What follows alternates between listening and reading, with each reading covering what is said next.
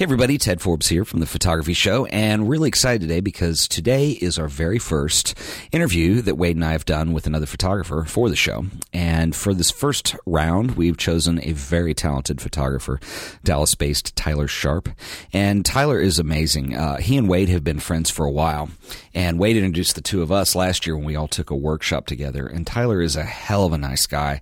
He's fascinating, he's interesting, he's been all over the world, he's got crazy stories to tell you about photography. And I think most importantly, he's extremely talented, um, not only as a photographer, but also with some of the video work that he's done and his own writing.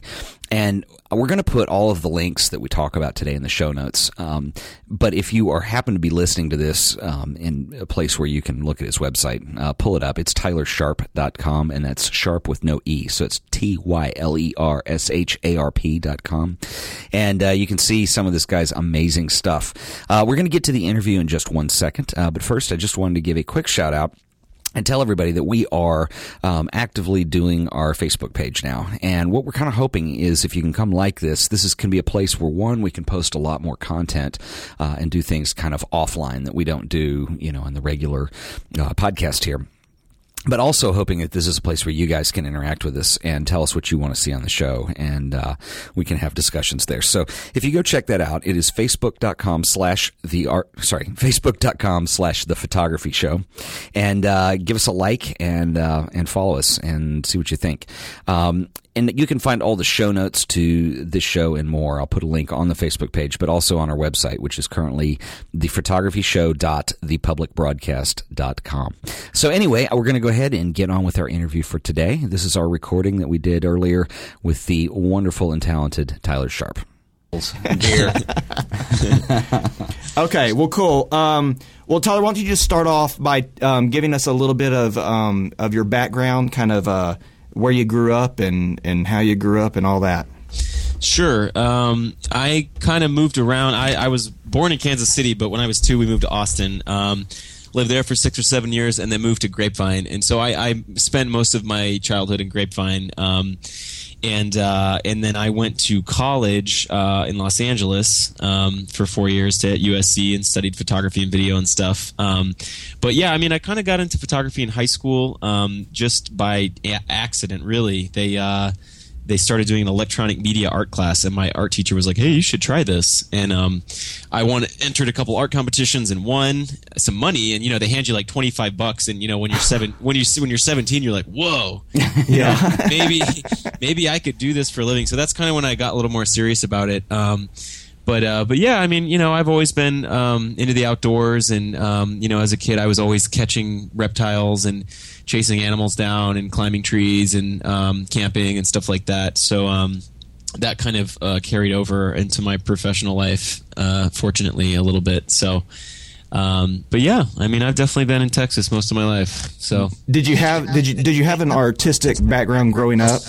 Kind of, yeah. My my mother was very artistic, but kind of in a craftsy way. You know, she would do like uh, you know cute oil paintings and like make crafts and things. Mm-hmm. Um, so I started collaging and I started journaling when I was like 13, I think, and I started you know writing my thoughts down and ideas and, and conceptualizing things. And so I, I have like a, a, this oak chest just full of notebooks. Um, hmm, that's kind of entertaining to go through every once in a while. Um, but uh, but yeah, so it kind of started with collaging and, and, and drawing and painting and stuff, and then once I discovered the uh, more so digital art, you know, when I discovered Photoshop and a digital camera where I could actually sort of start to create images that um, were more realistic uh, representations of what I was seeing in my mind, as opposed to like a drawing, you have to kind of you know i'm not a realist drawer you know? So right. that's kind of uh, that's kind of where it transformed for me was uh, was when i figured out i could i could sort of re- reproduce these things in my head. Um, so i would do a bunch of weird you know digital art pieces. I think uh, it began like that for a lot of us. Oh yeah yeah. i mean ted comes from the same kind of artistic background and i do too uh, you know like graphic design and, and drawing and painting yeah. and, and that kind of thing. And sometimes that morphs into photography at one point or another in, yeah. in your life earlier for some people than others. But for you, it sounded like it started in high school. Yeah, it did definitely. Yeah. Do you, it's interesting, Tyler. Do you still keep notebooks at all? Uh, a lot, yeah. In fact, that's kind of like my prized possession. Um, I have that on me almost at all times. Um, I collage, I put Polaroids in it. You know, I, I uh, and I kind of do little. I try to keep to do lists on sticky notes so I don't have the boring stuff in my in my journals. But uh, yeah, you know, I write I write poetry, I write stories. Um, you know, I try to plan out shoots and, and things like that as much as I can in these notebooks. Um, and it's something that um, I feel like I'm better at writing than I do, or I, at least I feel more confident with that because I have the most experience. Um, but not, you know, and then of course I'll, I'll work with editors, you know, and they'll just like rape text. You know, they'll just take what I think is a cool story or that's entertaining, and they're just like wah, and just cut it in half. You know, Right. Right. Yeah. Um, so Water it down. yeah, so yeah, I definitely still do that. That's definitely a big part of. Um, that's where I like you know when I shoot a lot of Polaroids. That's where I keep them. And, and I, right now I kind of switch, but right now I have a Moleskine, and there's like the pocket in the back, so I keep all my Polaroids in the back of the Moleskine when I'm shooting. So Awesome. Well, I guess the reason I, I, I, was kind of went back and asked you a little more about that is that's one thing that we've done on the show before. We've had questions about keeping notebooks from people, and, Yep. and you know, being able to think conceptually. And I mean, it seems like after looking at your work that that's you know kind of that pre-visualization, if you will, is kind of a lot of where you're coming from and what what you're kind of just how you work. I mean, would that sound pretty accurate or? A little bit, yeah. More recently, yes, um, because I'm trying to get, I'm trying to uh, focus my direction and start getting work that I want to get. Um, Previously, when I was traveling a lot, I was documenting um, a lot of big game hunting safaris and expeditions and stuff over in Africa. So there was hardly any planning I could do for that stuff. I was just there Right. and was kind of seeing things as they happened. And so in those cases, it was more of, you know, uh, sort of, you know, going over what what I experienced in my head, recounting things, and, and telling the stories. Um, and and for me, because I have a mother who's very very Texan. She's from a very she's from a small town called Nocona, which is you know they're famous for cowboy boots and baseball gloves. And uh, so I try to think when I would write these stories about ways to write them that she could understand. Um, or, or ways to relate it because some people can't, you know, imagine other cultures and things like that. So a lot of it's like that kind of stuff is, is just sort of reprocessing these experiences I've had and things. But but you know, with, with but now moving forward with shoots, it's definitely conceptualizing, coming up with good ideas, and trying to show up, you know, with some stuff to bring to the table, kind of thing. So Without without getting too tangential here, just because I'm curious, because when you and I met at the Flash Bus tour, Yeah. um, I remember when we went to lunch, we were talking. How did they? Can share with us again how the Africa stuff came up to begin? You know, it was real. Uh, I I always tell people it was just kind of destiny. Um, I uh, you know I was at school um, in L.A. It was like two months before I graduated college, and my mom had called me and she was like, "Tyler, do you have a job yet? You, know, you know She sounds like Wade too. yeah. Do you know what you're going to do with your life? Shut up. You know, and um, my it just turned out that my dad used to own this store in Las Colinas that did screen printing and embroidery and stuff. And two doors down was that You Edit Video place. It's just like a commercial, you know, video editing house. And uh, a Safari owner had come into there. Uh, with a bunch of amateur footage, and the the guy who was the you know the, the studio manager was like, "Hey, this footage sucks. Like, if you really want to try to make money selling these DVDs, you need to hire a cameraman. You need to get an HD camera. Blah blah blah." And the guy was like, "Okay." So uh, you know sean who was this editor was telling my dad that that you know they were trying to start doing the safari stuff. And my dad's like hey well my son's at you know usc studying film and, and photography. So um, yeah i had a voicemail from my dad that was like you know my dad calls me t. He's like hey t uh, you know I, I, I set this uh, you know i sent that package and blah blah blah. And uh, i think i got you a job in tanzania when you graduate. Oh, and by the way, yeah. Most, yeah, most So- dads don't get their sons jobs in Tanzania. so yeah, that's I mean, you know, I obviously had to like, you know, follow up and harass them to get it all organized, and I went. Um, and when I when I went, that's when I found out that uh, Dallas, Texas, more people go to Africa to hunt and go on safaris from Dallas, Texas, than than almost everywhere else combined. wow. Another um, reason for people to hate us. you know, there's like a Dallas Safari Club. It's a big convention they have in January where you know they all these safaris. You know, uh, it's one of the biggest you know like outdoor hunting conventions in the world. Um, and it's usually like the first or second weekend of January. Um, so I've gone every year for the last five or six years, um, and that's where I've got a lot of business, and I have a lot of friends who you know live in Africa and, and operate these safari companies, and, and I just try to stay connected and. Uh, and try to um, make sure they know that I want to spend time in Africa. So if they need anything, you know, I'm the first one they call. So that's cool. Uh, was that your first time to, to go overseas and do something as far as a project? Uh, that was my first, yeah, my first overseas job, so to speak. Um, I had no idea what I was doing. I got, I got, you know, I mean, obviously I know how to film, but I, it's not like I had a background in filming, like, you know, wild Cape buffalo hunts. That, that wasn't one of your classes. so that, you know, that's obviously a learning experience and having to deal with, you know, the elements and, and diesel, gen, you know, charging batteries on diesel generators and not frying all of your, you know, laptop chargers and stuff. Um, so I learned some of that the hard way. But yeah, that, that was definitely my first overseas gig. Um, and you were telling me one time, I mean, you've had several adventures over there, but there's been some scary encounters with lions and things like that. Yeah, there's been a couple. Uh, there's several quote unquote lion stories. Um, I had a couple of close encounters. Um, where we were actually hunting lion. Um, and and you know this is a whole background of of you know animal conservation that you know some people don't know about it. They get freaked out when they hear that. But bottom line is hunters pay for like 98% of the conservation worldwide, and all the national parks, Yosemite, you know Yellowstone, that's all paid for by Billy Bob and Joe who buy their deer tags and their fishing license and all that stuff. Sure. Um, so with lions, it's you know they do these big censuses where they determine how many animals are in the area, and then they issue a certain number of permits based on that number. So they'll be like, okay, you guys can you guys can harvest two lions in this entire you know uh, million acre area this season, mm-hmm. and and then they charge you know whatever 50 60 75000 dollars uh, oh i'm month. not going yeah And like, you can either buy a house or shoot a lion.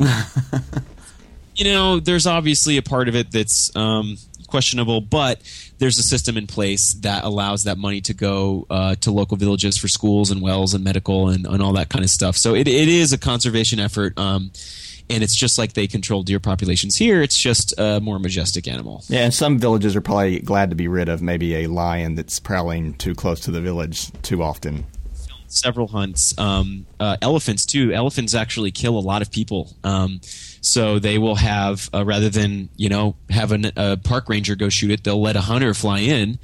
Um, because the elephant has to go. I mean, it's killed. It's got. It, it's a man killer. You mm-hmm. know, they got to get rid of it. Um, so, uh, so yeah. Um, but there's been a few close calls. I had a lion come in my tent um, during a full moon down about 10 yards away. Um, I had another one actually breathe on the back of my neck when we were sitting in a blind. I, uh, I don't like that feeling at all. Yeah, I never have. It was pretty, it was pretty scary, um, but also amazing to, to witness a creature like that and to be in a situation in one of the last wild places of the earth where you are not the top of the food chain, literally. So, right. Um, that's you know that's kind of exhilarating. So Tyler, I know that you've been uh, when, you go on your website, and Ted, you probably saw this that he's been up to a lot of other places in the world besides Africa. Um, or it seems that way. What other places have you been to, and, and, what did you go there to do? And was the was the docu the documentary side of it just something you were doing on your own, or something that you were doing as part of a project, or personal, or, or what was that? Um, most of it, most of it is actually hunting related. Um, because I started be- when I got involved with the Dallas Safari Club. I met a family who uh, who were you know they grew up their whole life in trailers, were dirt poor, and then just worked really hard and started an oil company and became incredibly wealthy. And so they travel all over the world to go hunt. And their son is like an international booking agent. Um, which, what are Ted and I doing with this podcast when there's oil when there's oil to be bought? Yeah. So you know what that kind of that kind of evolved into uh, TV shows. So I was actually filming uh, for a for several different TV shows for the Outdoor Channel. Um, and so we like Pakistan, for instance. We right. went to Pakistan because they were hunting ibex, which is like an exotic mountain goat kind of. It's got these big scimitar horns. Oh and, right. You know, they're way, way, way the hell up in the mountains in in, in the deserts of Pakistan. Um, so we went there, you know, and, it, and in a lot of cases like that, um, when I knew we had these big trips, I would try to stay longer So I stayed longer with my friend in Pakistan. We were there for like four weeks. Um, and we were actually there uh, in Lahore when the Sri Lankan cricket team got attacked by those terrorists in like 2008. Oh, wow. Um, we were less than two kilometers from the shooting, and uh, we had worn, you know, we had grown beards out. We were wearing uh, what's called shalwar kameez, which is, you know, their traditional uh, garment. And uh, so that day, you know, there's like tanks, there's you know German shepherds running around. It's just like a manhunt. You know, like went into military lockdown, and uh, we were we were driving around in this car. We had a driver, and you know it's not like a super nice car, but you know it's probably kind of a Toyota Camry, and it's washed. You know, so in, in Pakistan that's a that's a nice car, right? And um, so and we're sitting in the back, and this cop car runs us off the road, um, draws guns, screaming at us, Whoa. like telling the driver to get out, telling the translator to get out and I thought it was because I was filming. I was like trying to, I was just holding like a handy cam out the window, just trying to document some of the crazy military stuff going on. So I thought I was getting in trouble for filming. And after a couple minutes of shouting, and they finally put their guns away, um, it turns out that I fit the description of one of the terrorists. Oh. And, White guy with a beard. well, no, because the border region of Pakistan and Afghanistan, um, that's where a lot of these um, guys come from, and it's called they're called Pathans and they have lighter skin and lighter eyes. So like that famous National Geographic picture that Steve McCurry right. took, you know, that girl is a Pathan. She has, okay. you know, green eyes and light skin. So, you know, I have green eyes and, and dark hair. Um, so, uh, and that was what they had as a description for one of these gunmen. So they thought, they drew guns thinking they just caught the damn terrorist who shot the Green Zealand team. And, uh, so. They just caught a Texan it's kind of scary, um, a little unnerving. And after that, we were like, you know, we were we were not going, and we were supposed to meet our friend in Delhi like five days later. We from there we went to India and, and Nepal, and uh, and so I was like, I was like, man, I wish you know, I wish we could go. And you know, he's like, yeah, I don't want to be here either. You know, and this is this is the son of the the oil you know family so he's obviously very wealthy. And he goes, um, "Yeah, I don't want to be here either." He goes, uh, "You ever been to Egypt?" And I was like, like "No." And he goes, ah, "Let's Egypt." So he gets on the sat phone and calls American Express Travel and books us two tickets to Cairo from Pakistan. So we we go over to Cairo for five days and then meet our friend in Delhi. You know what, like we were supposed to because we didn't want to stay there anymore. So, I like I like having rich friends. fun, you know, no, I don't have any, but if I did, that's I, that's where I'd want to go. Egypt. Yeah, uh, you know, he's married now and, and has two kids or has a kid, and uh, we kind of joked about it when he met his wife. I was like, "Damn it, you know, now I'm getting replaced as your travel partner." like, yeah, you can well, still still sneak in. He's like, "Nah, you're not going to sleep with me, so you kind of." yeah, you're right. So, um, so yeah, but uh, but we got to go on some amazing adventures in, in a couple of years. Um, yeah, in, in, in three years, I was almost in in five different countries. Wow. So that's awesome. Um, Tyler, do, what what do you have coming up this year? I mean, we're we're like two months in, and you've got cool stuff, obviously. Uh, well, I actually, um, I don't know if, if I'm allowed to disclose this. I don't think it matters, but um, I no, actually, we only have how many listeners? Two. There's like four. Yeah, there's like four listeners. Both of them. They won't tell anyone. I, um, I got hired by PayPal um, to take over their Instagram feed for South by Southwest. Awesome. Whoa, that's I'll cool. go with you. so it's cool. Um, that's the first, um, you know, Instagram. Uh, and I just found out that a job I shot on Monday for like, you know, Keller Williams Realty, they found me through Instagram. Um, so it's kind of cool to see how my involvement in the community and you know I have a lot of friends in San Francisco that are involved in like the in the creation of Instagram. So um, just my association with them and, and being in some of their photos and leading people to see my work um, has kind of you know, it's brought me work. So I'm, I'm getting paid to go down to Austin and take pictures with my iPhone for PayPal. That's yeah. awesome. That's that's the ultimate job. Yeah, it's really cool. One and, of them. And we've been talking about Instagram a lot on the show lately. Oh yeah, totally. Um, you know, I guess in the context of like you know, promoting yourself. And I think, you know, what you were just saying is a really interesting story to that, that, you know, when, when you have basically putting yourself out there into these channels of various media, whether it's Instagram or Twitter or whatever, and finally being noticed. How did they, how did they come across your work? You said it was through Instagram?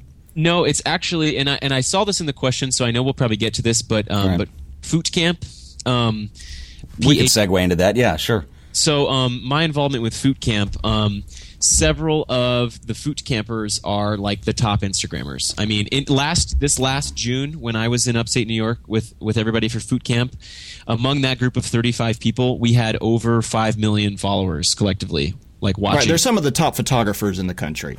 Yeah, and uh, but to even, begin with. but Instagram, you know, they have you know 300, 400,000 followers each. Wow. So just from that, I mean, um, you know, I, I just went and stayed with my my real good friend Mo Neal in San Francisco, and um, just being with him and being in some of his photos and meeting, I, I got to meet all these people that I've been following for years who are like, you know, kind of on the cutting edge of all that stuff. Um, and I just, you know, and and Mo got hired by Nike Running to do location scouting the day I got there.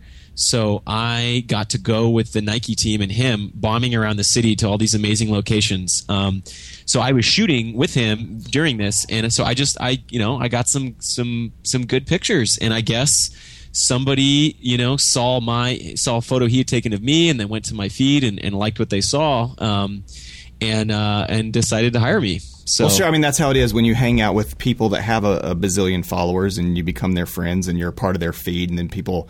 Uh, you, you get some, you get a, a really good payoff out of that, you know, Yeah. with people following you, and then you have amazing photographs, and it just kind of spreads like like wildfire. So yeah, that's awesome. And I saw a lot of the Instagramming that you were doing over there, and it was beautiful. It looked like y'all were going all over San Francisco, and y'all were by the Golden Gate one day, and then on the beach the next, and then in the woods the next. And I was like, are they doing all this on their own? But this was actually part of the scouting. No, well, the scouting was just one day, but um, Oh, okay. Mo works freelance too, um, and I went out there really just to to cut loose a little bit and and just go shoot. You know, I feel like in Dallas, you know, we all get wrapped up in our day to day, and and it's hard for us to find time to like, you know what, I'm just going to go shoot for myself today. Right. And so while I was there, I'm like, I am going to go photo adventure every single day. So we got up for sunrise. We would go chase the fog. We'd go to the sunset. You know, um, it just it was it was cool. We got I got to see a lot of stuff, and um, and it, it was it was very refreshing to get to shoot Polaroids. And I have a Contax G2, and I shot you know four or five rolls on that, and um, yeah, it, it was a really good time. Well, Ted and I were just talking about that on a podcast uh, not too long ago, as well as just when you're when you're kind of in a funk, or even if you're not in a funk, but it, say you live in Dallas and uh, you're always thinking about getting out and, and going around and shooting, but it's the kind of the same old stuff that you're always used to seeing, so you're not quite as inspired uh, Yeah. to, to either take a day trip and go somewhere else that's new, or to take a day trip and go all the way to San Francisco for a week. Um, Yeah. You can really become instantly inspired as soon as you uh, the, the you know you get there because you're in totally new surroundings and in, in that case beautiful surroundings so it's just Yeah. like all of a sudden everything's everything's yeah magical Well, you know, and that's and something that that makes Instagram so much different than other forms of photography. You know, it's like you know, I went to a, I went to a Super Bowl party at um, this girl named Sonia Yu's house, and she's huge on Instagram. And there was like five or six other people there that I've been following who all have you know 100, 200,000 followers. And you would you would think you know your instinct is to be intimidated or something. Just like if you see some major photographer, you're like, whoa, but it's different because you know, after we meet, they, you know, you all start following each other, and they've all just been so supportive and like friendly. Like every picture I post, like, "Hey, man, this is great! Like this is a great view of our city. It's cool to see someone come in from out of town, and and you know, because everyone takes pictures of this all the time. And so, and then they're like, "Hey, uh, let's get together when I come in town." Like that doesn't happen through websites. Like I don't go find a photographer like, "Hey, I love your work. Let's go do a photo shoot together." Like people are like, "No." But That's it- really interesting. you know with with Instagram it's like this thing. It's like hey let's go have fun and take pictures with our phone and like collaborate and create some cool stuff. And and these are people who are yeah I mean they're they're some of them are famous and and they don't the the stigma's gone there. It's not competitive in any way. It's just like hey let's go do let's just go make some beautiful images. Um That is interesting too, because I think that you know the whole notion of getting it off of a website. I mean, it's a different behavior, it's a different mindset. You know, so yeah and it's so funny these days how we meet so many people. I say this all the time how we meet so many people online. I knew tyler online a long time before i ever met him in person. And said hmm. okay let's go get a beer Yeah. Um, and, and that's that's the way it is so so much now. I went to Austin uh, this you know a few weekends ago for for this conference that was there, this Texas Yeah. Photo Roundup, and I kind of knew a lot of people when I Yeah. got there and recognized their face because of Instagram and, and Yeah. Flickr and all these different things. I met your friend uh, Gabriella from Oh, uh, Phoot- yeah. Gabby She- from Phoot Camp. I recognized her from amazing. from one of the Instagrams uh, streams. and so yeah, it's funny how we meet so many people nowadays, or we already know a lot about them at, before we even see them in person. And you can walk up and say, "Hi, I know you. You were born on so and so," and do- and really freak them out. I know it's funny. But that's the tie, the world we live in now. Pardon me for being slightly ignorant. You guys Yeah. are talking about Phoot Camp. Could you explain that a little bit? yeah. So it is a uh, And invitation. that, by the way, that's P H O O T, correct? Yeah, Yeah, it's like kind photo. of a yeah, it's like photo, but with the O moved in front of the T. Um, Gotcha. and it's a playoff uh, Foo Camp that was like an eat retreat type thing. Um, but basically, it's an invitation only retreat for photographers every year. It's in a different place, and you apply with a self portrait and you know a 250 word paragraph about why you would be good for Phoot Camp. And um, this was the fourth year. Um, it was my second year. Um, I applied three years ago, but didn't get in when it was in LA, and I got invited to Marfa, which was two years ago. Um, And yeah, basically, a group of 35 people converge on a location and just, you know, party and collaborate and bring props and gear and just nerd out about photography and just have fun, you know? And it's uh it's hard to explain, but I never in my life have I become so uh genuinely and intimately connected with that many people in such a short amount of time. Um, Wow. even even with people that I'm friends with my entire life. Um, you know, like every and it's crazy because everyone, you know, there's a group that lives in L.A., there's a group that lives in San Francisco, there's some in Chicago, there's there's a few in Austin, there's New York, and and any city that any one of them come to, everyone gets together and we like sleep on each other's couches and like, you know, it, it- there's like no question. It's not like you know, hey, you know, can I maybe stay? It's like they're like, hey, when, come, why didn't you call me? Like you're staying with me. Um, That's So it's- awesome. We've It's got an extra seat in the van. yeah so it's really amazing and and outside of that professionally you know there's some of them like like gabby for instance i mean she's had three spreads in martha stewart's magazine in the last Wow. year Yeah, she Um, said she stood right next to Martha Stewart. She- She felt Martha Stewart's breath on the back of her neck. yeah um, but Well, yeah the- the you know there's there's some people that are just they are just on fire um, and and uh, so we have you know a, a, a private Facebook group, and there everyone's good with spreadsheets. We have Google Docs where we can all you know use each other's equipment. But then, uh, for instance, like uh, Playboy magazine actually uh, published one of my images without asking. Um, Hmm. They stole. They took it off my website. It was a picture of Lee Harvey's of, of the bar. Oh, cool. Um, and Oh, they uh, stole it. yeah, they stole it. Um, and uh, Well, so you know, they're going through rough times. yeah, and uh, yeah, Hugh Hefner's losing his touch. Yeah. yeah, boobs yeah, aren't yeah. what they used to be. you know? It- it- we'll just blame it on Alzheimer's. yeah. But um, so I tried to get hold of them. I went through the website, through emails, through people's personal sites, through LinkedIn, through any way I could think of, and it was a black hole.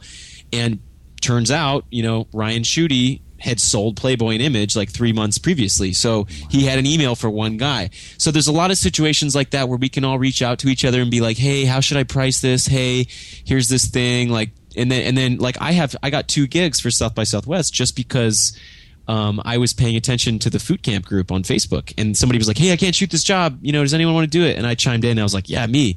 So, wow, that's cool.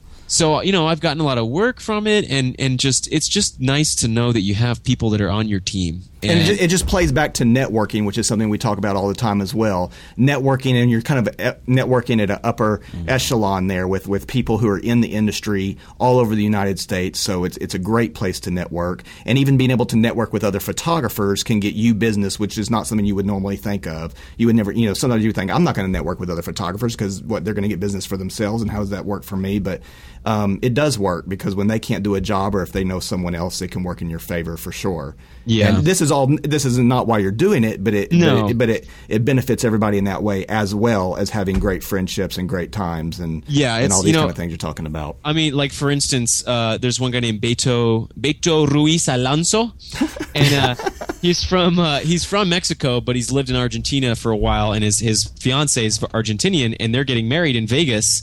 The first weekend of March. So he puts this on Facebook like, "Hey, Vic, you know, Beto and I are getting married. Like anyone who wants to come." There's like 25 of us flying or or driving to Vegas to go to their wedding and staying at the Golden Nugget on like the back strip. Oh, and so we're gonna like it's gonna be like Phoot Camp takes over, you know, Vegas for three Phoot days. Camp Vegas. Yeah. Yeah, Yeah, I mean, that is a party. Yeah. and so did you meet um, Matt Mahan down there? He I uh, didn't get to meet him. We kept. Uh, I wanted to, and I follow him as well. Yeah. and I know what he looks like, but uh, it was just busy, and I never. Yep. We never crossed paths. Yep. Well, so he, I'm riding in his Mini Cooper out to Vegas for Beto and Vic's wedding in in like a couple weeks. So He's so an excellent photographer, and he, Oh, yeah, he lives and resides in Austin. Correct. Yep, uh-huh. Yeah. Right. And um, so there's just stuff like that where it's just people. There's just a fun group of people, you know, and everybody geeks out about the new, you know, medium format camera they got, or oh my god, look at this, you know, look at my new prime lens, or you know, it's just Well, it's everybody brings all their cameras and all their props and all their lighting and all this Yeah. kind of stuff, right? And then every day you'll do something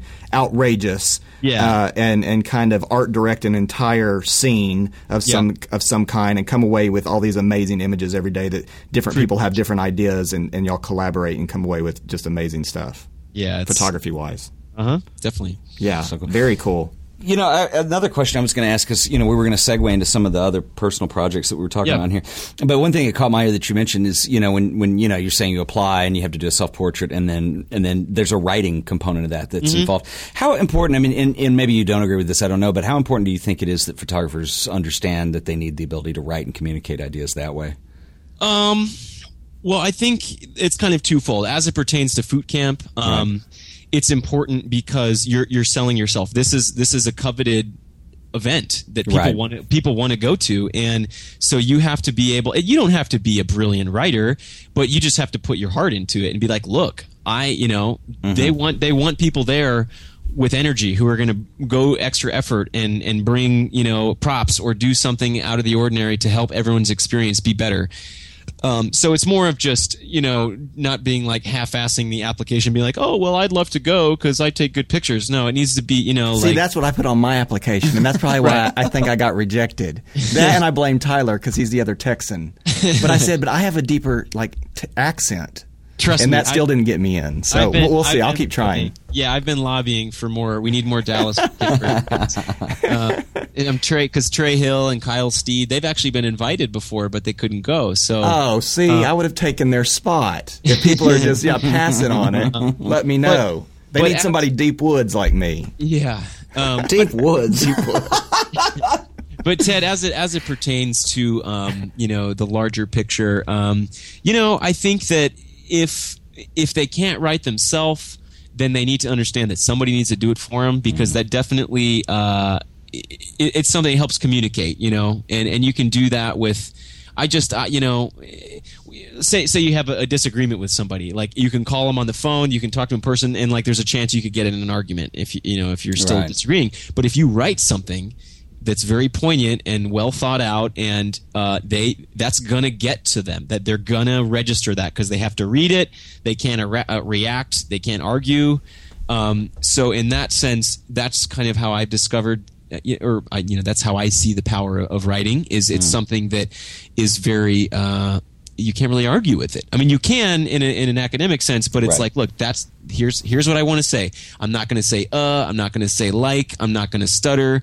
I'm going to say these four sentences perfectly, and they're very well crafted, and it's going to say exactly what I want to say. You know? Yeah, and in, in general, just talking about uh, writing and, and, and video and photography, I mean, obviously you can make a strong career for yourself out of just being an amazing photographer, period. That's it. Yeah, but if you have additional skills, such as being a great writer or being able to do great video, which both are things that, that, that you do, um, those can totally enhance uh, your photography career and what you do and, and add to that and are, are super important. Um, don't you think?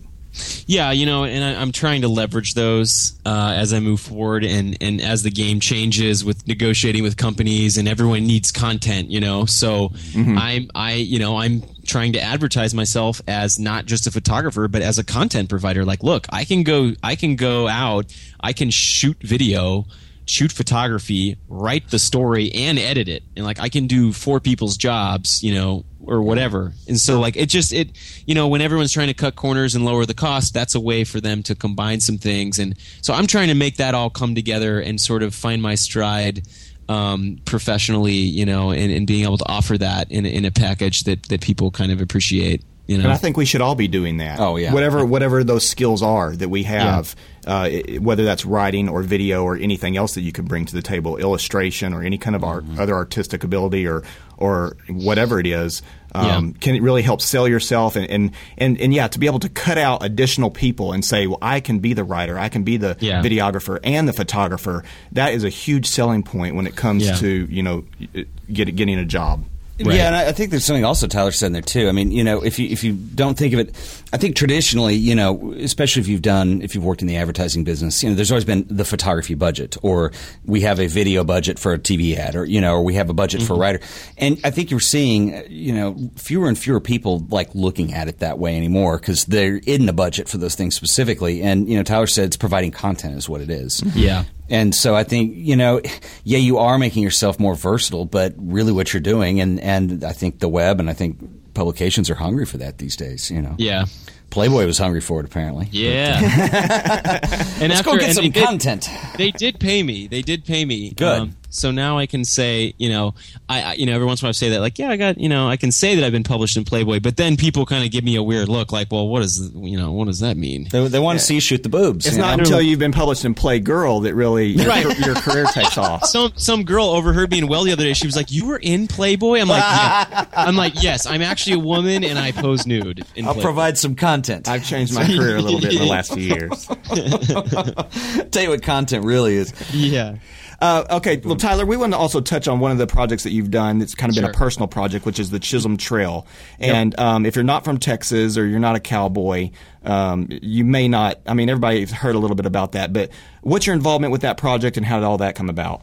Um, so just to start with, the Chisholm Trail, uh, you know, it's a famous cattle trail from that was in operation between like 1865 and 1887.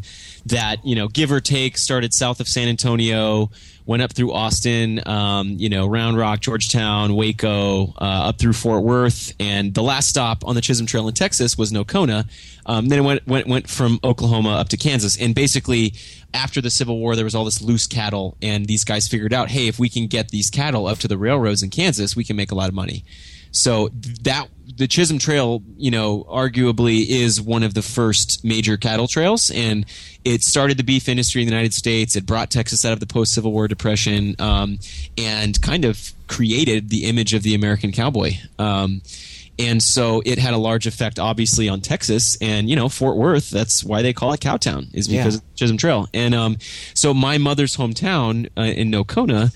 Uh, you know, I just over the last few years, I got really interested, sort of in that history surrounding the area, um, and started asking questions and taking pictures and doing interviews, and um, just kind of started to meet these guys who were on various boards of the historical commissions, and um, I was just trying to think of a way to actually, I was trying to think of a way to get National Geographic's attention. I'm like, my dad's friend used to work for them, and he was like, you know, you need to come up with a good idea that's social media integrated and, you know, that involves adventure. So I'm like, okay, why don't we ride 400 miles up the Chisholm Trail and shoot a documentary and help install these markers and involve the communities and do all this stuff?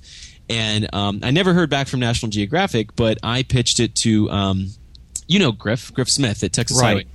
Um, and I told I told Griff, and he goes, "Wow!" He goes, "That's a great idea." He was like, "If you do that," he goes, "We would we would you know publish we could publish like a multi-issue story," and he goes, "And you could pub you could sell that to every publication in the state of Texas. But I want first run."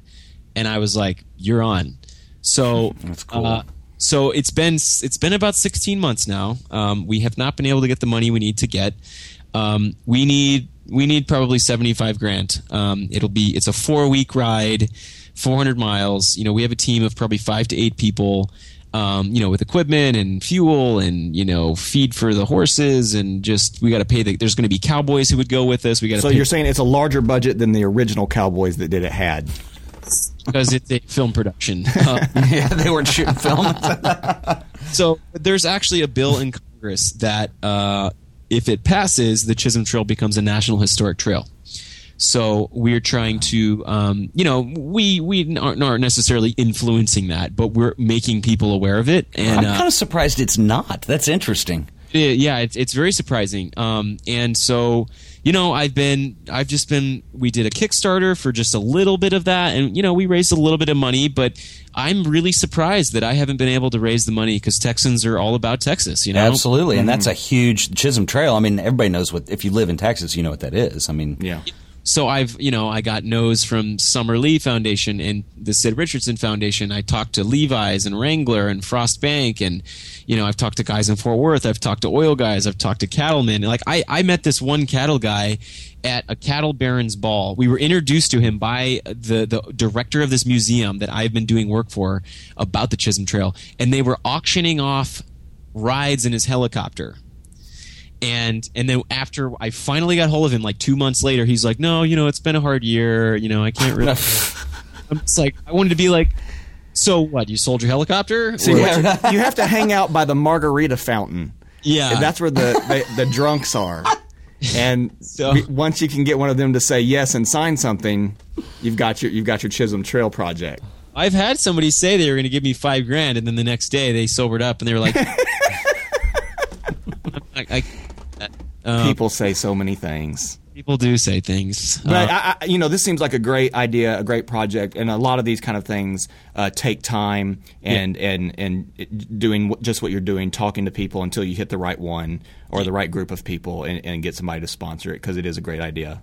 I mean, I'm, I'm negotiating with Shiner, I'm negotiating with Stetson, um, and and they all they all really like it, and they they've told me that they want to be involved and they want to help, but it's just it's impossible to get hold of people. And then e- even when they say they're going to do something, like it's just hard. You know, I mean, it's a job for ten people that I've been trying to do by myself. You know, uh, mm-hmm. it's all, I, yeah, it's like you need a committee. Yeah, I have a partner on the project, but he lives in LA and he's got other films going on, and he his girlfriend lives in New York. So you know, I mean, we, we don't get to like be in the same city to work on it very often. Um, so yeah, I mean, it's it's been a long road. It's it's taught me some some hard lessons, and um, you know, kind of my, I think my professional or whatever, my personal career has kind of suffered a little bit because I've tried to push this forward so hard. But if it goes, it's going to be big. Like, sure. no people haven't done that since since the 1860s. You know, I mean, they, I could just see that just being such a such a great documentary that every photographer, videographer, uh, Texan cowboy would would love seeing but even you know even the larger repercussions of like we've we've had negotiate uh, conversations with the the board of education and we could do like a, a, you know a school curriculum type thing where we create an iPad app that teaches kids about the the importance of the Chisholm Trail history and you know um, or do statewide screenings and you know and then you know, you can do the whole, hey, let's do the motorcycle rally up the Chisholm Trail thing. You know, I mean, and then it becomes like an annual event that you can yeah. get people to go, you know, see these places and go to these little towns. People want, you know, these little towns, they want people there, you know? Yeah. And a lot of these towns are like Georgetown. I mean, Georgetown's amazing. Yeah. You know, I mean, people go there, but, you know, it could be, it could be publicized a little more. So, yeah, well, we know it takes like a million no's sometimes to get a yes. I mean, that's with everything in our career. And, uh, it, you know, if you have a great idea and you're passionate about it, you keep pushing for it, and uh, it's bound to happen at some point. I hope so. You hope, yeah, yeah. That's all you can do is keep trying. That's all I can do. But it sounds like a great idea. Yeah, it's it's it, uh, it'll be really fun when we actually do it. Yeah. Um, Tyler, how did you get involved with the weld community? I can't talk today. The weld community, and maybe what is that? I sure start there. Yeah. So Trey Hill, um, who like Wade, I I have known online for a while and we had you know we had exchanged emails and I and I was seeing on Instagram about him posting about Weld back in the summer and I'm like what is that? You know I'm like is this just like his studio that he you know he's just calling it Weld? And so one day I finally looked it up and the website is really impressive and I was like whoa what is this thing? So I was just curious about it. And so I went in and met Trey and he introduced me to Austin Mann the guy who started it all. And essentially it's a you know a collaborative it's a creative co-op space where people you, you, know you apply for a membership and they don't like you actually have to apply. Like they don't just accept people you know they have right. to investigate and look at your work and they want to see what kind of person you are and if you fit in with the community. And um, yeah and they have i think four or five permanent offices and then they have three giant photo- photography studios with big cyc walls um, and fiber internet and hand you know Tiffany the studio manager like flies in you know freshly roasted coffee from Portland you know every every week and then they have a kegerator um, and it's just a, a, big community area and everybody just brings their laptops in and works. Um, and it's really cool because you know it's mostly photographers but there's you know some designers and some web developers and a guy does wordpress plugins and then another person like chris Tiza does uh, you know 3d animation and, and, and you know post-production stuff um, and then we just got a guy who just does color grading um, and he's been in Hollywood. You know, he's he lived in Hollywood, and he's been doing this since he's like 18, and he's in his 50s now. Huh. Worked on uh, just an endless list of films doing color grading. Um, so it's yeah, it's just uh, it's a place to go work because for people who are freelance and have been sitting at their apartments um, all day, you know, for for the last few years, and you know, I know Wade does that, but he's you know he's got a wife and so he he's got a company. Like I've been by, I, I sit sit by myself. You know, I have a dog. it's mainly a Pomeranian that keeps me company all day. But yes, my wife. Yeah, but you're right. I mean, you would you've been what working out of your apartment for the last few years by yourself, or coffee shops, or what? For the not college, just at home, like for the last like, four years. Yeah, and it just you know it just sometimes it's hard to separate that that work live space, and I'd come home and I'd feel stressed out because I could see my computer and be like, oh, I got to do all this stuff. Mm-hmm. And um, it just you know I, I, I was I was kind of skeptical at first because I was like, well, I don't really know if you know I need to pay to go work somewhere. Right. But it has been one of the best decisions I've made in a long time. Um, I have gotten so much work just being there because for the same thing like Phoot Camp when people can't do jobs or, or tiffany will get emails all the time that's like hey you know somebody needs 75 corporate headshots. Does anyone want to do it? And the first person who like wants to do it can just go do that job and make that money you know? Yeah uh, that's nice. there's all kinds of events going on. There's always people out there hanging out. Like you know and, and somebody will have like a hard day. You'll hear them like take their headphones off and like shut their laptop and being like all right it's beer 30 and it, and they go over and like pour themselves a pint. And you're like, okay, well, I guess it's beer thirty for me too. Exactly. Yeah. So, um, yeah, it's it, it's really cool, and, and there's just some amazing people up there who are very very talented. And to, to I've learned a lot from Trey and from Austin about international, you know, productions and and bidding and and value, valuing yourself and the work you do. Um, right. And and and sometimes it's uh, it's good to say no. Like if somebody says, "No, that's not," you know, that here's what we were thinking about paying, you'd be like, you know what, I'm not going to take that because yeah, here's a lot of work for for two hundred dollars. Do you want it? No, that's worth my time. And yeah. so, you know, I've learned to stand up for myself a little more and and feel confident because I have this team of people who have been there and done that, and and and I, you know, uh, have learned a lot and. um yeah, it's it's it's very inspiring to be around a lot of those people, and uh, yeah, I, I really really like being a member there. It's well, we talk about that a lot here on the podcast as well as, as being a part of a community, no matter what that community can be. And I mean, Weld is one of the, the best examples of a community because you're there with these people all day long and forming really tight bonds and relationships with them, and you're able to get instant feedback if you have a question about pricing or uh, anything to do with photography or or anything like that. You can go to some people that are friends and ask them questions and get instant feedback. But we just always promote in general being a part of uh, you know communities, uh, whether that's you know your local photography uh, community or or like the DSVC, the Dallas Society of Visual Communications, or ASMP, or whatever it is. Um, that these things are great to to make friends and and make connections in your town. And if you can do that by by working at some uh, like a co-op place like you are, well, you know that's that's even better. Yeah, and you know, and it goes outside of that too. Like you know, Valentine's Day. Um, like I don't, I don't have a girlfriend right now. So like uh, one, one of the, one of the guys, would, you know, he was like, "All right," he's like, "We're gonna have a forever alone party tonight." there was like seven or eight of us who just you know didn't really have anything going on Thursday night, and so we all went up there and watched like a stupid movie and drank beer, you know, just for like an hour and a half. But hey, uh, it's better than being alone. Yeah, you know, crying and, in your pillow. But you know, and I've I've gotten work just being associated with Weld. Like you know, they have they'll like I got featured as one of the you know they feature a, a right. member every week and stuff like that. And I got an email job. I got an email about a video job the other day. They're like, "Hey, we saw you on the Weld website and we like your work." So it's like, you know, and every once in a while I'll go look at the Weld website and I'm like, "Whoa." You know, I mean, they're they've got it locked down. Like they, it's nice beautiful site. They've got the branding is just on point. Like the space is beautiful, and I'm like, whoa, I'm I'm part of that. You know, Austin Mann has done a great job at, at branding the entire place, and then reaching out through his social networks and bringing in all kinds of other photography companies and other things to to, to network with. Um, I know that y'all have a lot of different speakers come up there. I was just up there the other night for for one of your uh, circle meetups that, that you have there with creatives. Um, so I don't, yeah, I don't office there, but I try to come up whenever I can and still be a part of the community. Uh, I was there for a party y'all had not too long ago, I think around Christmas time, and um, yeah, just a great place t- to meet other creatives. definitely. Yeah. Um, we were going to ask you, Just just for the record, too, Yeah. I will I will put links to all the websites we're talking about in the show notes too. Um, yeah, just an aside. we're, we'll have a lot of them. Do you want to do the? Go ahead. All right. Do you have a favorite assignment you've worked on since you've been shooting? I've worked on. Um, I, mean, I think we've Besides the heard like Playgirl thing. 10. I mean, uh, yeah. Yeah. Is there anything? Have you ever done anything exciting with your life? one that I'm one that I'm pretty proud of uh, recently because I'm such a fan of this company is uh, is Filson. You know, F- Right. F I L S O N. They're you know they're a Seattle-based company that started in 1897, and they make you know outdoor equipment and clothes and just really nice like canvas bags and stuff.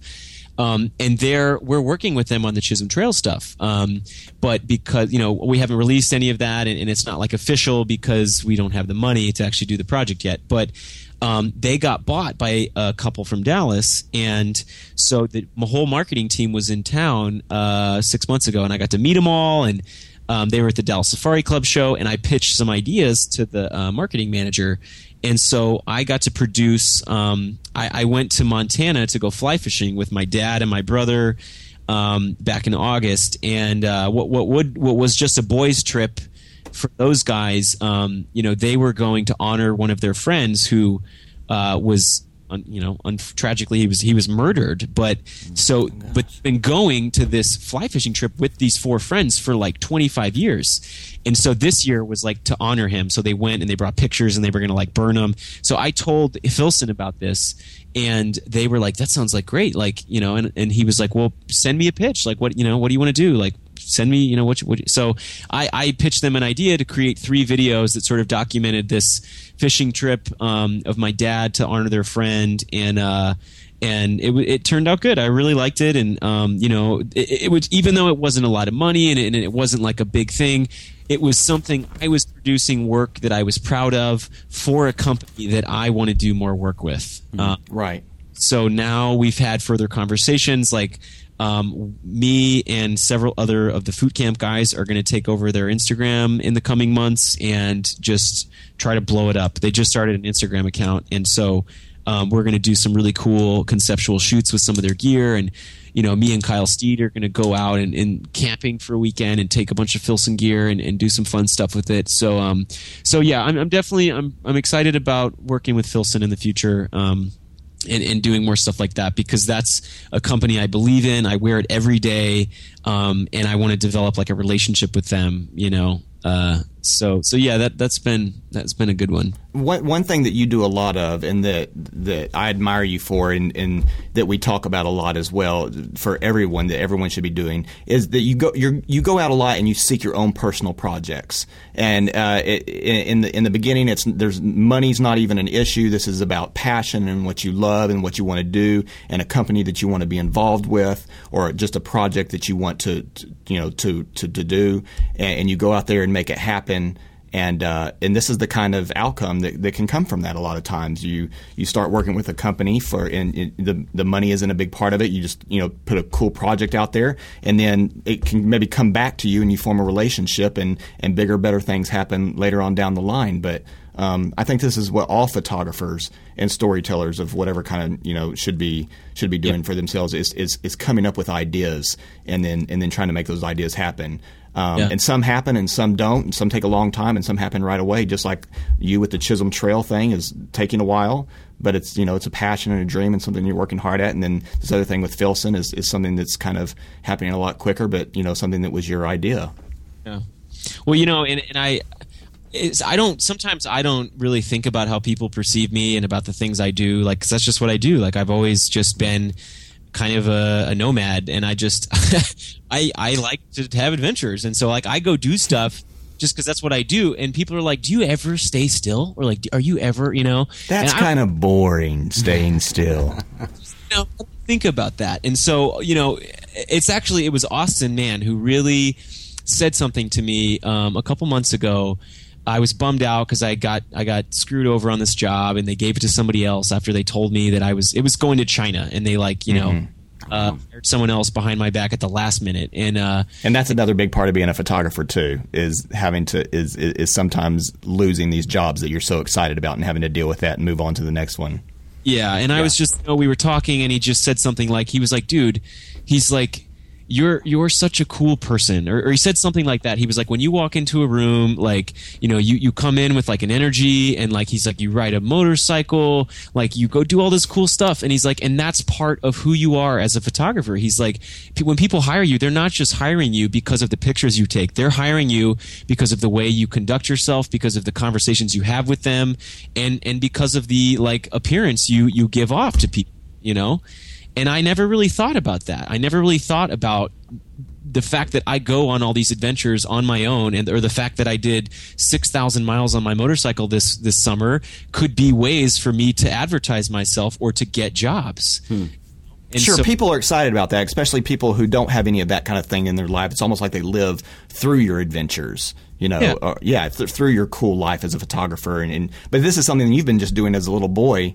Um, yeah, is I, it going on adventures, and now you're going on bigger adventures. I don't, you know, and so just recently I started to think about, you know, I, am starting to pitch things to magazines, and and it, it doesn't even have to. It's something I could have done three years ago, but I can repackage that, you know, rewrite it, edit the photos together, and be like, hey, here's a story I shot. Like, you know, do you want to buy it? and so I'm trying to do that for myself and go go through my archives and find stuff that I can, uh, you know, as content for people who who want stories like that. Um, so and I think there's plenty of those out there. Yeah, and it's just getting to, to know the right people and networking, which sounds like you're plenty good at, and then being passionate about it and, and working really hard to, to make it happen, which it sounds like you're good at too. So well, i am just, just going to ride your coattails, I think, from here on out, and uh, probably hang out at the Safari Club a lot. Sounds like I'll be there. I've had a lot of a lot of humbling in 2012 was uh, was the hardest year of my life, and uh, you know, part of that's the Chisholm Trail. I mean, there's there's lots of other things, but um, yeah, it's it's been uh, it, it's you know, I mean, I know it's stupid that things make you stronger, but they do, and and I feel. Mm-hmm. I, I, I really had to kind of get up from the ground and think like, okay, what do I really want to do? Like, where where do I want to go? And well, what- I'm glad you said that, Tyler, because that's our very next question. but I'm, I'm glad you brought that up too because uh, the life of an artist in general and the life of a photographer is very high highs and very low lows. Um, I can I can speak on that personally, and that's what you're saying, and that's just about everybody that I've ever known or read or anything has ever said. Um, yeah. yeah. I know when Ted was going through his heroin addict time. yeah, it was low. It man. was a low time, and you know, we can talk about that on another podcast. but um, but yeah, that's that's just kind of a general thing with artists that you, that you're talking about. Okay, yeah, and and so the question is, what do I want to do? Or yeah, yeah, no, yeah. We were going to say where do you know this kind of a, a, a general um, well yeah and maybe i could jump in too and make the observation i mean i think one of the things like you were saying Austin Mann was saying about you is that like you know, and I, I, I, I, have, I have peeves, as Wade knows in the show. I've got a beef, but I hate when people use the word branding, you know, because it's like, you know, people don't have brands, cows have brands, but, but, you know, there is a persona that you kind of give off, and I think you were able well, one, have had the career you've had because you're willing to be loose on stuff and kind of. I mean, it, where do you see yourself going? I mean, is it kind of like that's kind of the passion that drives it, or is there some place you're kind to try to steer this stuff? Or I mean, I know it's a vague question, probably hard to answer, but no, because I've actually been writing about this a lot um, mm-hmm. recently, and uh, you know, uh, like seeing seeing your guys' show about Wade's book, right? right. I don't I don't have a book.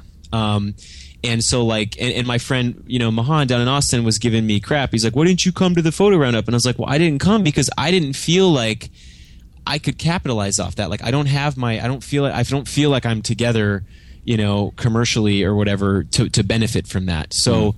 what I'm trying to do is uh, I'm going to hire uh, I plan to hire Jasmine DeFoore, who start you know did the Texas Photo Roundup, to go through all of these images that I give her, um, and help me uh, get it together. And uh, Smart. Jasmine's a photo buyer and producer.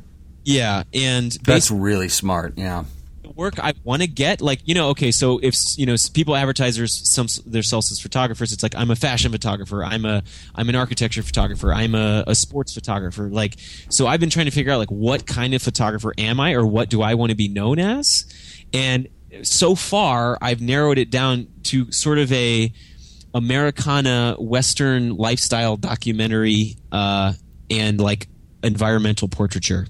That's a long title for a business card, but I like it. Do Well, that's, too. what I'm saying. that's what I'm saying. That if, if I had to put a name on it, that's kind of where I'm at right now. Yeah. Um, and that's the work I want to get. I want to be out in the field. I want to be meeting interesting people. I want to be documenting cattle drives or or uh, you know f- a fisherman in, in Alaska or whatever. You know, um, and that that also goes hand in hand with all the travel stuff I've done and and being able to. Uh, it's not reporting because I don't consider myself a journalist, but it's it's story. You know, it's storytelling, and so.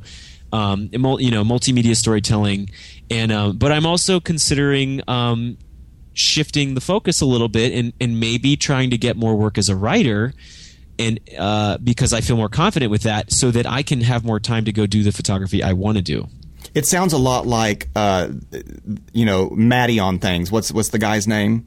Theron, yeah. Theron, yeah, we were talking about him in the podcast last time, and some of the great stuff that he's done on the web. Not only with traveling the whole country and interviewing people, and I love, I love that website. What what is that website? Uh, it's called This Wild Idea. This Wild Idea. Love that website. It's wonderful pictures with a little audio uh, voiceover interviews of all these people. And he started doing that, and then he picked up Maddie somewhere along the way, and then started documenting his travels with Maddie. And this is a guy that's that you've met and has stayed at your house, correct? And it's kind of that's kind of Phoot Camp overflow. Um, he hasn't been to Phoot Camp, but he's friends of friends with some of them, so it just becomes this com- it becomes an extended community. And and I saw he was in Dallas. I'm like, hey, dude, do you need a place to stay? And he's like, yeah, actually, I do. So um, he came and stayed, and uh, yeah, the most famous dog on the internet slept on my couch. that's pretty exciting. But that sounds like that's something that that's kind of you know up your alley the same way. Being adventure, being on the road, writing, shooting, making up stories, uh, you know, doing your own thing. he's about to launch. Uh, they have a new project called Why We Rescue. Mm-hmm. They're doing the same thing, but telling stories of owners and their adopted pets and how these adopted pets have sort of like changed their lives and stuff. And Purina, uh, I think it was Purina sponsored him, and so they got like a trailer and it's wrapped, and they're doing a 50 state tour, also promoting the book, the Maddie on Things book. Um, starting in March, and Yeah, so this is a guy who's just following his dreams, and big things are happening and blowing up. It's awesome. Yeah, it's great. He's an amazing guy. Um, such a sweetheart. Maddie is like the sweetest dog ever. and uh, yeah, I'm really happy for him. And, and you know, and that's something like the Chisholm Trail could be something like that. You know, Right. I mean, if we do it and it goes well, you know, we have all this footage. We could do that as a documentary, or Sure. we could pitch it as a TV show and say, hey, we just rode the Chisholm Trail in Texas. How about Discovery Channel? We do a show on riding the Pacific Crest Trail through Yosemite and Sequoia all the way up to Canada. Yeah, you I mean, I watch shows on the Discovery Channel all the time that are like that. Yeah, You know, and- in that kind of that kind of formula for a show. So there's shortage of potential. It's just nobody has invested in it yet. Yeah. Well, So- just keep up your enthusiasm, and and yeah, and and things are bound to happen for sure. Because Yeah. that sounds like an awesome idea. so Tyler, as we segue into the last of it, um, real quick, I, I meant to ask you this earlier and forgot, but can you talk a little bit about uh, what what Polaroid stuff do you shoot? Um, you're not doing SX70, or I mean, you, you're are you shooting Fujifilm on that, or, or talk about your Polaroid stuff a little bit? yeah, I have a Fuji Instax camera, which I love. It's great. Um, so I shoot that some, and then I have a Polaroid uh, 125 land camera, and uh, I shoot. I actually had some old Polaroid film um, from when I bought that. So Oh wow, few packs of black and white. And so when I shot some of these Chisholm Trail guys down in Georgetown, it looks like the photos from 1860s because it's it's old. I mean, it, the film, who knows for when it's totally expired. yeah. Came out, Which and- makes it even better. yeah, it looks awesome. Yeah, you And- have some of that on your website, correct? yeah, yeah. There's a Yeah. couple there. Um, and then yeah, so I have a few. I've shot a few packs of the the Polaroid like what is it like F100 or FJ100 Right, yeah. For the land camera stuff. Um, but I, it just yeah, it doesn't even come close to the Polaroid film. So when I can get the Polaroid film, mean, you can still find it on eBay and on Mm-hmm.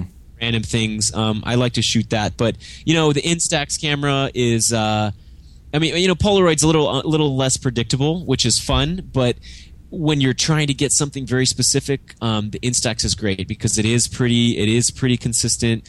Um, and you know, it, you it's a new camera, but it's like you know you can find the film. It's not it's not like going anywhere. So Yeah, and I would totally say head towards the internet is like eBay and things like that because I just went to the lomography store in Austin, or like you can find these things like Urban Outfitters or whatever, and you're going to just pay, you know. through the roof for I mean, the prices are just ridiculous. Like, oh, here's an old Polaroid camera or something that looks like an old Polaroid camera, two hundred dollars, and then the film is like sixty dollars. Like, this is ridiculous. So, yeah, eBay is definitely the place to find these old cameras in, in this old expired film. Uh, and the other the other camera that I shot a lot with this summer is uh, it's an Nikonos five, and it's um, so it's a waterproof 35 millimeter scuba diving camera that Nikon made back in the 70s, um, and it's Those are cool. super sweet, and it you know it's zone focusing. Um, and so it's kind of like a rangefinder, but uh, yeah, I had so much fun this summer, like having people spit beer at the camera or shooting water guns. Like I, you know, I'd be in the pool. There'd be little kids with guns, and I'd I'd be like, "Hey, you guys, shoot shoot the lens with the you know with the gun," and um, or I'd have people like flick their hair towards the lens, and so I you know did some experimental stuff and went and floated the river and took it you know fly fishing in, in Wyoming or in Montana, um, and uh, yeah, it was it's really fun to be able to dive into a pool with a a really nice like you know 35 millimeter camera. Yeah, things Uh, that you would usually upset you very bad if someone was to spit beer on your camera. but this one, you're asking, you're asking for it. yeah, so it's totally it's it's pretty uh, pretty heavy duty. love it. Um, well, we can just wrap up uh, by a few things real quick. Where can people find you um, on the internet? Are you even on this this internet? The internet is that uh, is that the one with email? That's the thing. With, Yeah, with the it- email. yeah. Email's a part of it. Are you? Do you have anything else besides the email? yeah, uh, my yeah my my website. Playboy.com, right? Is that the, Playgirl. oh, yeah. Yeah, uh, yeah. It's it's just my name. It's tylersharp.com. So okay. Awesome. And then what about Instagram? You were talking about a lot about Instagram. just I can clarify here. I know you guys know this, but everyone wants to put an e on the end of sharp. Like I, there's no e on the end of sharp. No It's- sharp. Yeah, no e. It's sharp. Yeah. It just so ends with a p. um, and then on Instagram, it's it's just Tyler Sharp photo.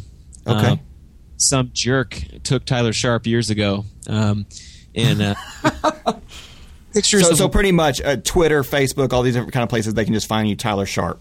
all of it, everything's across the board, which I guess is good. But yeah, Tumblr, Twitter, Instagram, Facebook, it's all Tyler Sharp photo. Yeah. Cool, man. Tyler, thank you so much for doing the show today. It's been great having you on here. We we we will have to go do a beer, so bring your beer shooting camera. Definitely. And uh, I We'll was gonna- spit at you. Yeah. be a day, um, you know, in in the coming weeks, uh, you guys should come up to Weldon, have a beer, and we can we can get one of the meeting rooms and just just talk about some stuff, just see what we got going on. Let's do it, dude. Let's collaborate, We're get on some horses, and go somewhere. Yeah, totally. like it. All right, cool. Everybody, thank you for listening. Once again, this has been the Photography Show. We'll see you next time.